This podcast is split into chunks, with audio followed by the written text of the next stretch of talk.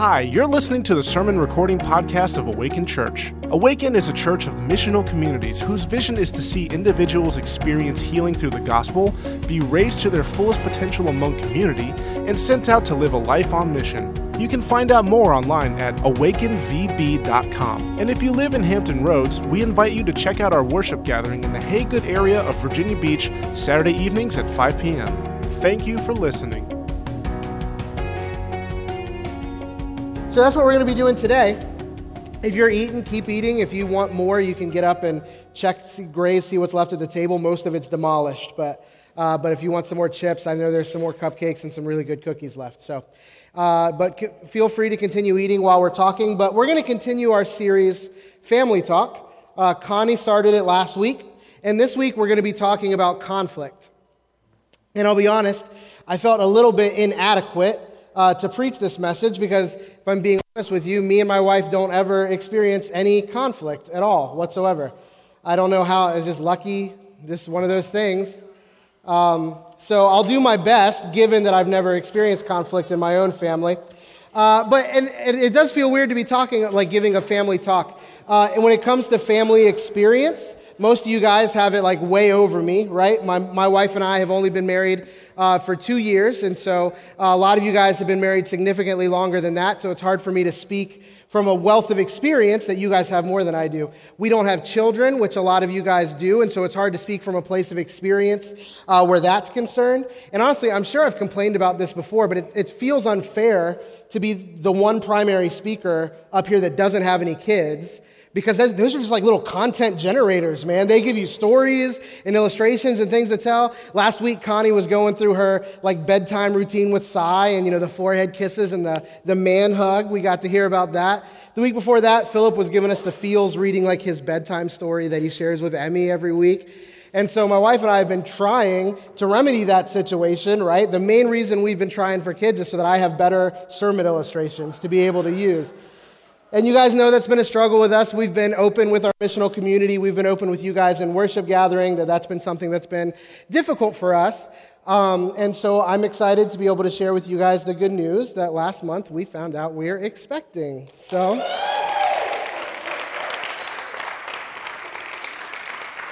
That's super exciting. I want to thank you guys. So many of you guys in here have been uh, encouraging us. You guys know we were trying for a long time. It's been difficult. And so, so many of you guys gave us encouragement. So many of you guys prayed for us. Some of you guys prayed over us in many cases. And, and that just goes to show how great this community is and how excited we are to be able to raise a child in, in this community with you guys. So, thank you guys so much. Uh, for praying for us, and I'm so glad to be able to give you guys good news. Uh, we'll take more questions about that later. That's not the main point of my message tonight. I, could, I should just end it there and everybody would be excited and happy, but I'm going to uh, share some other stuff too. Uh, uh, during the panel time? I don't, I don't know. Again, unqualified. I have nothing, I have no answers. We're, we're just walking into this uh, pretty lost. Uh, I heard a pastor share about a study that had been done. Uh, it was with over 800,000 um, college and graduate students. And among the other questions that they were asked, they were asked specifically, how would you rate your ability to get along with others? How would you rate your ability to get along with others? And they had three options. They could say they were above average in their ability to get along with others, average, or below average. And so, out of these over 800,000 uh, college and graduate students that were polled, what percentage would you guess rated their ability to get along with others at like at below average. What? How much? Eighty percent. Anybody else? Sixty-six percent. hundred percent. I'm gonna be honest with you. You guys are so far off. It was less than one percent. Less than 1% of the people polled considered their ability to get along with others at below average. They said, Yeah, there's probably a lot of people better than me, but I'm not the worst, right? And I don't know if you guys are math whizzes or if you understand how the laws of averages work, but a lot of people who took that study were delusional, right? Because averages would say that close to 400,000 of them were below average at their ability to be able to get along with others well. And so I think that sometimes we need to be honest with ourselves There's a lot of people in this room that maybe experience a lot of drama and a lot of con- uh, conflict in their life, but wouldn't consider themselves to be a contentious individual, right? And so I hate to be the one to break the news to you, but if you're someone that experiences a lot of conflict in your life and you say, man, I just have conflict with my spouse, with my boss, with my coworkers, with people in my missional community. Everywhere I go, I experience conflict with people. There is one common denominator in all of those interactions and all those relationships. Connie uh, spoke to that a little bit last week. And so, for some of us, we need to be honest and realize that we maybe don't handle conflict as well as we think we do. And so, we're going to be talking tonight specifically about conflict within families. Um, but that does not mean, as Connie pointed out last week as she introed uh, our series, does not mean we're talking about conflict within marriages. It doesn't mean we're talking even about conflict among your, you know, nuclear family or immediate family. The, the term family, some of us have, uh, whether it's because of the military or maybe it's because of conflict, like what we're going to be talking about tonight, that the people that we're closest to are not our blood relatives, right? We have a chosen family of close relationships, friends, and other individuals that we have bonded with over the years, that it doesn't matter if they are legally or blood relatives, that to us, those relationships are as strong as family. And so when we have a series called Family Talk, we're not just talking about you, your wife, and your two and a half kids right? We're talking about families, however we put them together. Um, and so your chosen family may be what you identify with as we talk about that tonight, and that's entirely fair. Uh, but this is an appropriate time to be talking about conflict. Uh, I have no actual statistical evidence, uh, but at least anecdotally, it feels like our culture right now is as polarized as it has ever been. Right? There's, it seems almost impossible to go about your day, to engage in social media and other things, and not experience some kind of conflict. Uh, Reuters did a poll last year uh, where they were discussing the fallout from the 2016 presidential election. And uh, so these were some of the numbers that they found as they took this poll. And this was, this was taken last year, so uh, uh, two years after the election itself. It said 15% of people that were polled said that the 2016 presidential election has had a negative impact on relationships with close friends and family members. 14% of people have ended a relationship with a family member, and 17% of people have ended a relationship with a close friend for reasons related to the election. 17% of people have blocked a family member or close friend on social media for reasons related to the election. 16% have stopped talking to a close friend or a family member for reasons related to the election, and 33%, one in three, have had at least one argument with a close friend or family member because of the election. So, in our current cultural moment, conflict has seemingly become unavoidable. So, how do we handle it? If we can't avoid it, then we need to know how do we handle it in a healthy and God honoring way. And so, uh, one of the scriptures that we're going to talk about, uh, the first one we're going to take a look at, this will be on the screens. It's also in the back if you're turned a different way. But Proverbs chapter 12, uh, verse 18, it says, The words of the reckless, and in some translations it uses foolish instead of reckless. The words of the reckless pierce like swords, but the tongue of the wise brings healing. The words of the reckless pierce like swords, but the tongue of the wise brings healing. So, if we as followers of Christ are really concerned with bringing people together, if we want to be people that are about healing relationships rather than divisive relationships, then the most important question I think that we can ask is how do we engage in conflict wisely? I think frequently when we are, find ourselves in conflict, that's not the question that we ask ourselves. Rather than ask ourselves, are we, am I being wise? The question that we ask ourselves, what we usually concern ourselves with, is, am I right? Right? Rather than worried about being wise, we ask ourselves, Am I right? But being right and being wise are not the same thing.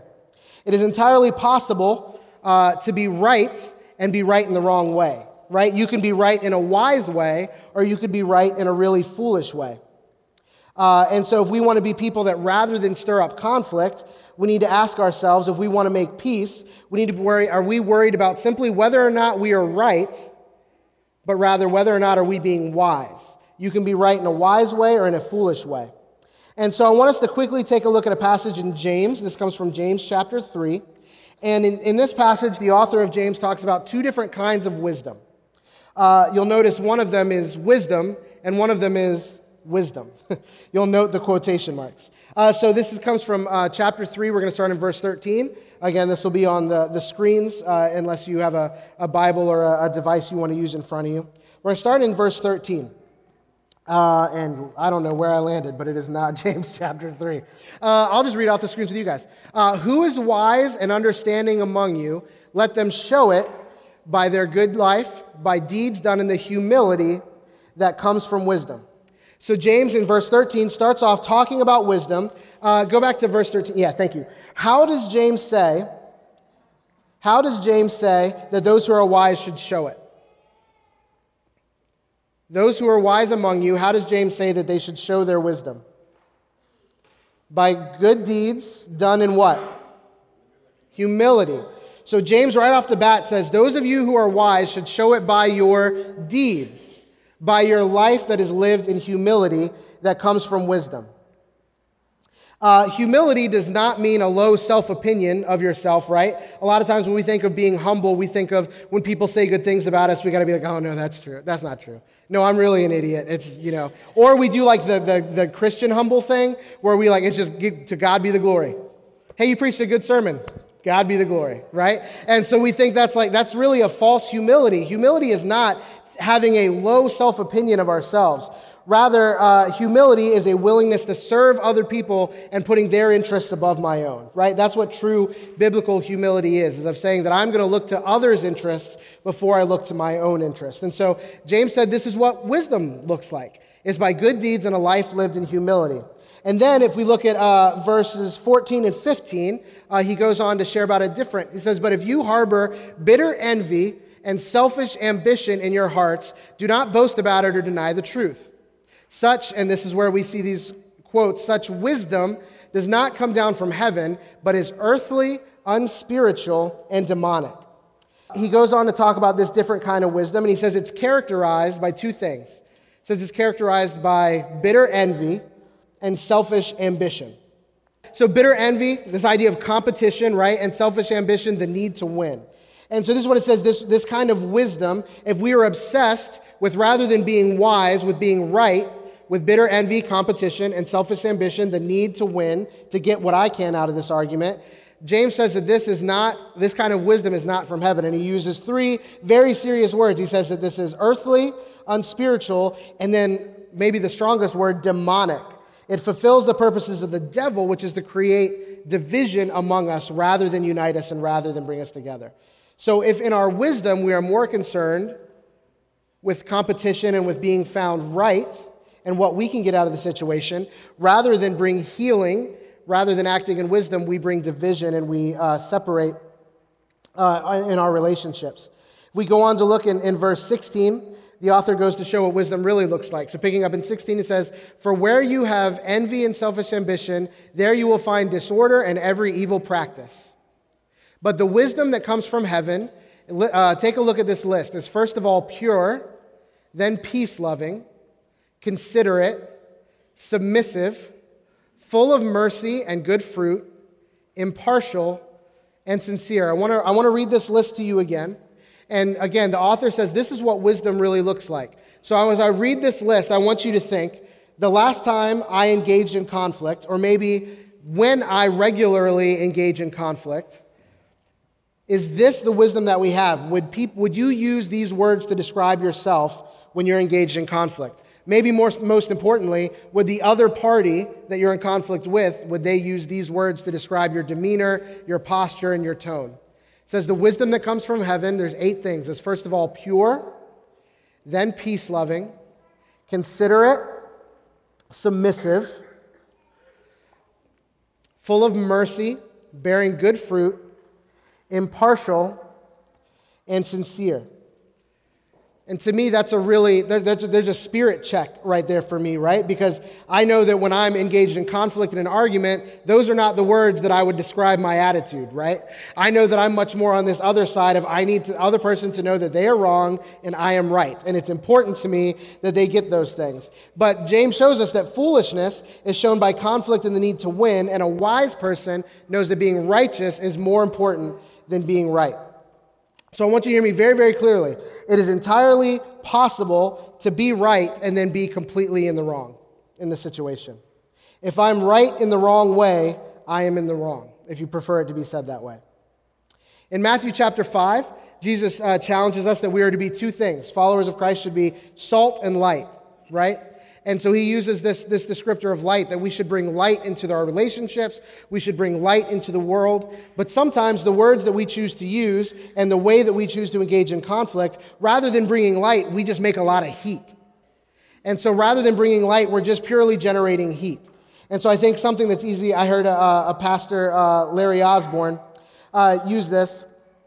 And he says, um, if I'm right in the wrong way, I'm wrong. And if my words are causing more heat than light, then we need to shut up. So sometimes when we're arguing with people, right, and they're just not getting the point that we're trying to make. And so we think to ourselves, I know what the problem is. I must not be using enough of my words. and so we go and we start to think of more facts that support our argument. We try to think of better ways to frame our argument so that other people will understand it. And the truth is, sociological studies have been done that show that the way that people's minds are changed are not by facts or by persuasive arguments. It's through relationship and through empathy and through connection that people's minds are changed. And so we generate more heat by trying to come up with persuasive arguments and convincing facts that people just they just dig down into their own paradigm, their own tribe, rather than trying to make a connection that heals rather than divides. We should be looking for how can we approach conflict with humility and wisdom, uh, and that's far more important than trying to win an argument. Uh, we're going to wrap up with this, and then we're going to do some discussion together. Uh, the thing is, conflict does not have to be a bad word right? Conflict, actually, at its core, is something that can bring a lot of good, right? There's no way that we grow without being challenged and without experiencing tension, right? If we never experience conflict or things, if we had the things that we believe and the things that we think challenged, then we would still believe the same things that we believed in fill in the blank, right? In school, in college, in your 20s and your 30s. Fill in the blank with wherever you are, but we don't grow unless we experience challenge and tension, which we find frequently in conflict. So the question is how do we have healthy conflict rather than unhealthy conflict? There's another passage in Scripture that's one of my favorites that also talks about humility and selfish ambition, two things that we've talked about already. And so uh, in Philippians chapter 2, verses 3 and 4, uh, this is again one of my favorite passages of Scripture. It says, Do nothing out of selfish ambition or vain conceit Rather, in humility, value others above yourselves, not looking to your own interests, but each of you to the interests of others. I'll read that one more time. Do nothing out of selfish ambition or vain conceit. Rather, in humility, value others above yourselves, not looking to your own interests, but each of you to the interests of others. This is one of my favorite passages of Scripture, not because this is one of those things that I can look at and be like, yes, nailing it. I am killing it. This is one of my favorite passages because it is super challenging for me. I'm sure I'm the only one in the room, so I won't ask anybody else to volunteer yourselves. But I am at my core inherently and incurably selfish. Left to my own devices, I only care about what I want, what I need, and I only value relationships in as much as I can receive from them rather than what I can give to those relationships. And so it's only by uh, the, the power of the Spirit in me that I'm able to try to grow out of those things, try to avoid those attitudes and behaviors, right? It's only through loving our neighbor and, yes, even loving our enemy that we're able to create the kind of empathy that heals rather than divides. I wanted to leave a few practical tips for engaging in conflict in healthy ways. These are not uh, mind blowing. I'm not going to give you anything that is going to completely change your paradigm, but there are a few just very practical tips that I wanted to leave uh, for engaging in conflict in a healthy way rather than engaging in conflict in an unhealthy way. Engaging in conflict that the goal is to heal relationships and bring people together in unity rather than create division and win arguments. And so I'm going to, to go through these uh, pretty quickly, and then we'll turn it over from discussion. The first uh, tip for uh, engaging in conflict in a healthy way is set boundaries outside of times of conflict. Set boundaries outside of times of conflict. When you are engaged in conflict with somebody and your uh, adrenaline is shooting through your body, you're elevated, your, your, your, your fight or flight is, is engaged, that is not the time to try to put healthy boundaries in place, right? And so, again, we're talking about conflict within families, right? We're not talking about conflict with strangers. We're not talking about conflict with the random person on Facebook whose thing came across your feed. We're talking about conflict within loving, intimate relationships. And so set boundaries within those relationships. Uh, for example, this is just a couple that make sure boundaries ensure all parties are treated with respect. You can figure out what those are. Maybe it's no swearing, right? No personal attacks. Uh, whatever the case may be, set boundaries when you're not elevated so that in times of conflict, you know what those boundaries are so that everybody involved is treated with dignity and respect. The second one, look for common ground rather than attacking differences.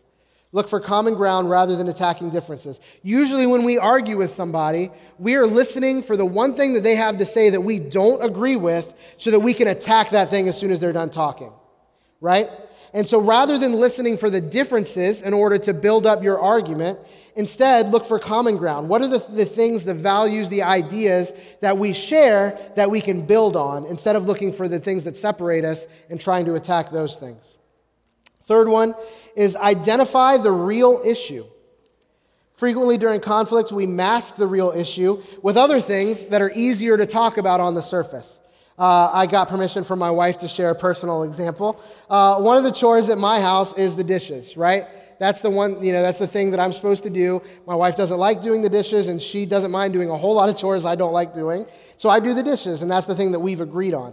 But sometimes I get behind. I'm not trying to make excuses. I'm not going to. I don't know how we generate dishes so fast. I will walk in there after having two empty sinks. We have not eaten dinner or anything, and it's two full sinks of dishes. I don't know, but I'm not going to make excuses. I don't know how it happens. But if my wife gets annoyed with me because I've fallen behind in my, in my role of doing the dishes, it would be really easy for her to get annoyed with me and for me to think, what is the big deal? Right? So we've got a few dishes in the sink for a little while. No big deal. When in reality, the heart of the issue, I know because I know my wife, is that she experiences anxiety, and home is one of the places where she wants to be a safe place and a sanctuary, and it's hard for her to have lowered levels of anxiety unless things are clean and neat and put away where they're supposed to be. So I, as her husband, know that. And so it'd be really easy for us to argue about a surface level thing of why didn't the dishes get done, when really the heart of the matter is that I should care enough to know that when they are not done, it elevates my wife's anxiety level rather than just focus on, well, you know, I didn't get to them because of this, that, and the other thing. And so it's easier to fight about why the dishes did or didn't get done, but it doesn't heal the issue that's the real issue at the core. Uh, the fourth thing, one of the things that will help us identify that real issue, is using I statements. Uh, my wife and I had the privilege of getting to go through premarital counseling together, and we've had the, the privilege of being able to give premarital counseling. And uh, I statements is one of those tools that if you've ever done any marital counseling, you have heard about. And it's just one of those things that's really clunky to do in practice, but can be really, really valuable. And so if you're not familiar uh, with I statements, um, it's speaking in I statements means speaking about your feelings without blaming somebody else. So, in my previous example of my wife and I and the dishes, uh, my wife could easily say, You didn't do the dishes, and you said you were going to do the dishes. Or she could say, I feel much more comfortable at home when you get the dishes done because my anxiety is lessened when things are neat and clean. Both communicate the issue, right? The issue is that I didn't do the dishes, but one of them helps get to the heart of the issue, and one of them shares your personal feelings rather than attaching blame to somebody else, which will immediately put them in a defensive state of mind. And so, again, both communicate the same thing, but one does so in a way that heals division and one in a way that puts people on the defensive. The last thing is uh, focus on resolution, not blame. And then in parentheses, you're on the same team. Sometimes our whole goal in an argument is to make sure the other person knows that they are wrong. That's our whole purpose is I need you to know that you were wrong in this situation, and here's why. Uh, I want you to hear me clearly say that while that may feel good in the moment, to make to get to the point to argue somebody into uh, admitting that they were wrong in the situation that it's not healthy and while it may resolve the uh, issue temporarily it does not strengthen or heal relationships and will only serve to create bitterness and resentment over time when you recognize that you and the other party are on the same team it changes the problem from me versus you to us versus the issue which is a completely different posture it's a completely different attitude uh, to have and it strengthens the bonds between you rather than weakening them. Uh, so those are five, again, not groundbreaking, not no one's going to come up to me and ask me to write a book after this because of these five very simple ways of engaging conflict in a healthy way. But part of the fun of these family gatherings is that you don't have to listen to me talk for 40 minutes, right? Is that you get to hear me talk for much less. And then we're going to turn it over to you to have some discussion. So uh, for the next 15, 20 minutes, uh, we want you guys to take some time at your table and discuss the three questions that we have there. You'll notice when you get to question three, there is, it doesn't make any sense. I typoed and I copy pasted. I'm going I'm a, I'm to take that L. That was on me. And so if you need to know what was supposed to be on the, uh, the last question, just look up at the screens because it's correct on the screens. So you have cards in front of you and then the screens uh, have the same questions on them. We would love for you to take 15 minutes or so go through these questions. These are conversation starters. It does not mean that you have to get through check, check, check, made it through all three. You can start there, and if your conversation goes off into a, different place that's healthy, go ahead and, and do that. Um, and then afterwards, we're going to have uh, some Q&A where you guys can share some of the stories that were shared at your uh, table. If some maybe a question came up that you want to throw back at us, uh, me and a couple other of the, the co-leaders will be up here to uh, hear your stories and respond to your questions. So we're going to kick it to you guys. Spend some time discussing those things among your table. I'm on for you guys. Uh, so hopefully you guys were having some good conversation. I I don't mean to cut it short, but we do want to uh, take a little bit of time for some Q&A. And so we would love, we've got uh, Philip and Connie uh, have mobile microphones. And so uh, if you have something you want to share, just put your hand up and they're going to come, they'll come to you so you can share it on the mic for everybody to hear you well. But we would love to hear either maybe uh, if your table had a particularly good answer to one of the questions, we would love to hear your thoughts on that. If there was a story or a conversation that was shared that made you look at something in a new way and you want to share that with everybody, um, or are there are any questions that came about that you guys discussed that you want to get a take on, we would love to hear that as well. So, um, just who has something they would like to share, throw your hands up at me, and uh, uh, we'll get somebody over with a microphone. Only if she raises her hand. I'm not. I'm not doing that. I have a, I have a question. What's your question, Phil? And either one of you guys or maybe someone else, do either of you guys have with your spouses the preset like this is kind of how we fight like these boundaries set up? Do you guys have some? And what would be some good? Maybe if they don't work for you guys, like you already kind of have a couple, but you don't have a bunch, or you've watched other couples, or you've you've given counseling to other couples. What are some good examples for people to hold on to tonight that you would say, yeah, here are some good things for you guys to consider as helpful boundaries? So, like tonight when you go home and you're not fighting on the way home, you guys can maybe look at, you know, what are some boundaries that would help us not get into some of these he said, she said, you statements, those kind of things you talked about, Jeff? Yeah, I can only speak hypothetically, again, not experiencing conflict in my own marriage. Um, I got yelled at when I got to the table for having a hole in my shirt. I should have used that example instead of the dishes example. Um, but I can speak for us. Oh, to answer your question, we haven't set clear, like, these are the rules of engagement. Um, but we know one of the things that we did set early on, and this is just for us, it's not prescriptive that everybody else has to have these same ones. And I certainly don't mean to step on toes of people from different backgrounds or anything else, but I know one of the things that we said for us is that we would never bring up uh, divorce during an argument. We would never bring that up as a way to, like, as a threat or as a way of trying to, you know, get our way. And that was just something that we said that that, that just would not be, that would never become uh, leverage or something to be used in an argument. And so we don't have clear, you know, step by step things, but that was something that the two of us agreed to pretty early in our, in, uh, even pre pre marriage relationship that that was something that we felt was important to us. Um, I'm, a, I'm a child of divorce myself, and I know how it affected me, and uh, and so that was just something that I felt like we didn't want. Not that we can guarantee that something like that wouldn't happen. You can't guarantee something like that, but that we would never bring it up in a heated moment or an argument as a way of trying to hurt the other person or, or gain some kind of leverage in the situation. I'm going to broaden it a little bit because I, when I think of conflict, I actually think of with my kids and my husband and my relationship. So, really, it's kind of like the boundaries I've set for myself. So, I know me, I know what my buttons are, and I know when other people are trying to push them.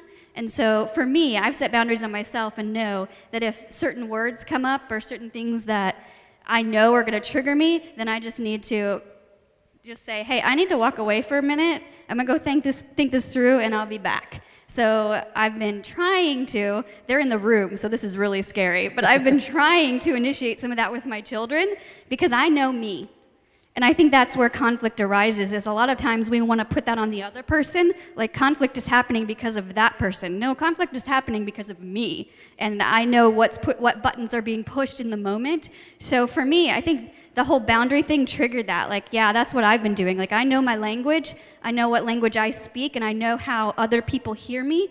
So I'm learning to use different words in different situations. I'm learning to um, walk away when I need to take a little breather.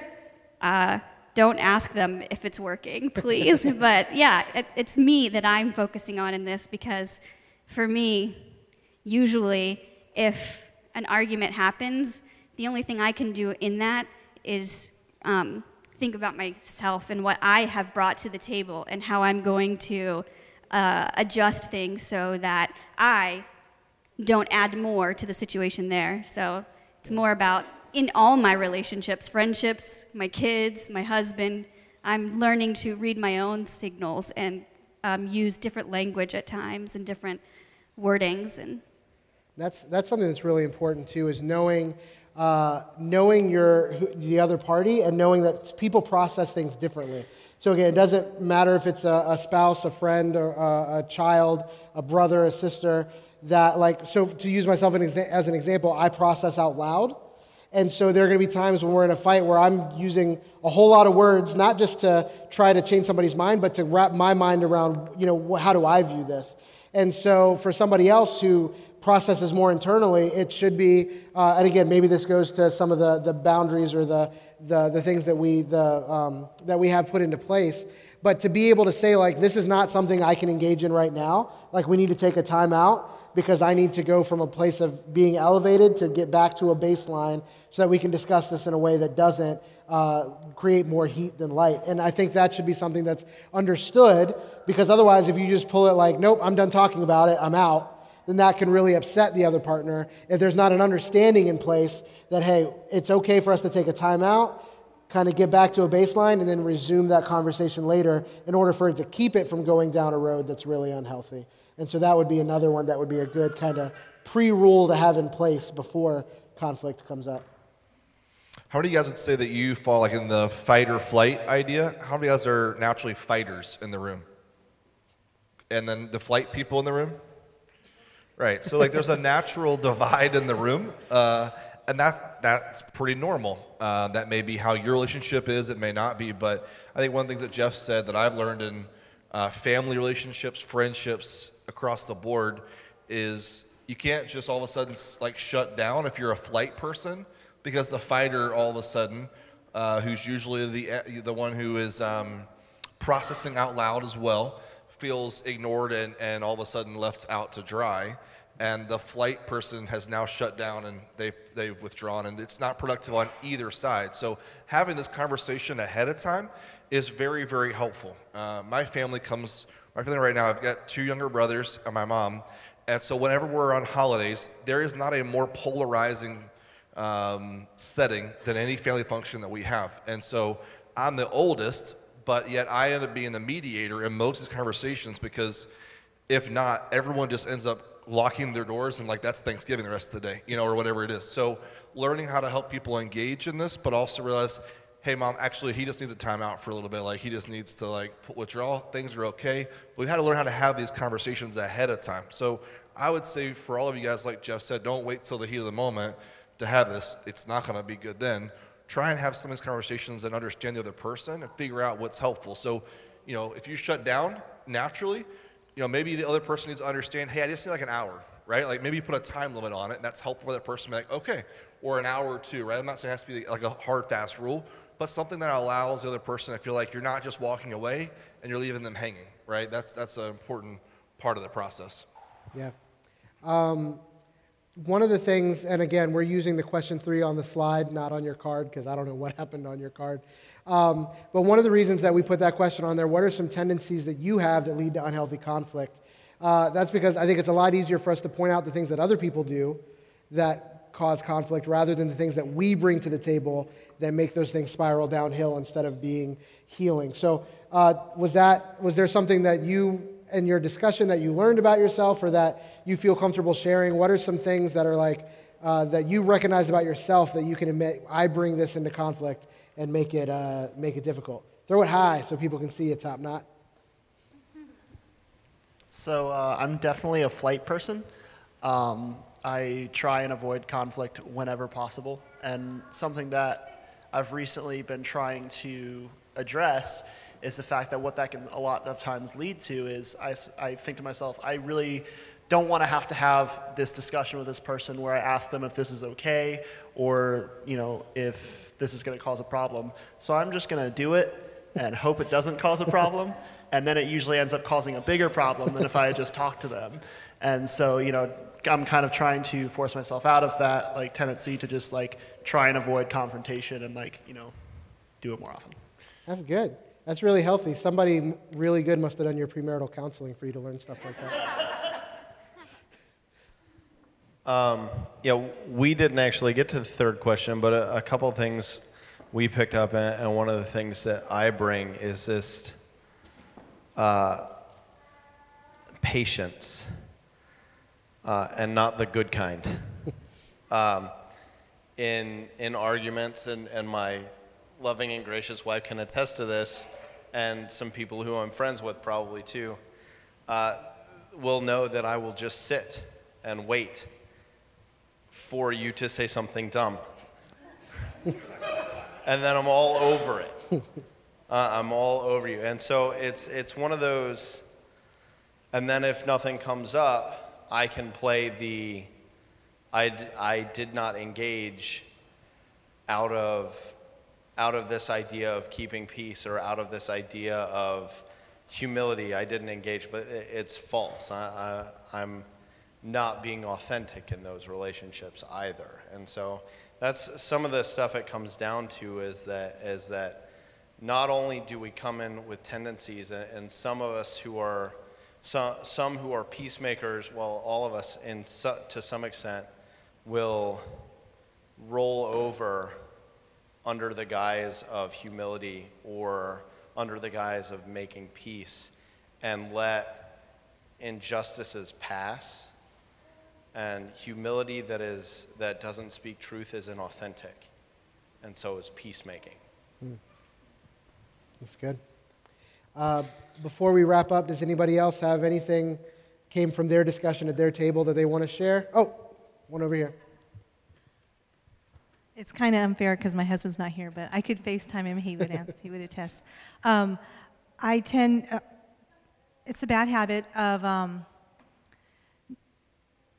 stuffing a situation and holding it in, thinking under the guise that I'm doing the right thing, that it doesn't really bother me that bad, but then it, when it comes out, it's this big giant mm. tornado. Mm.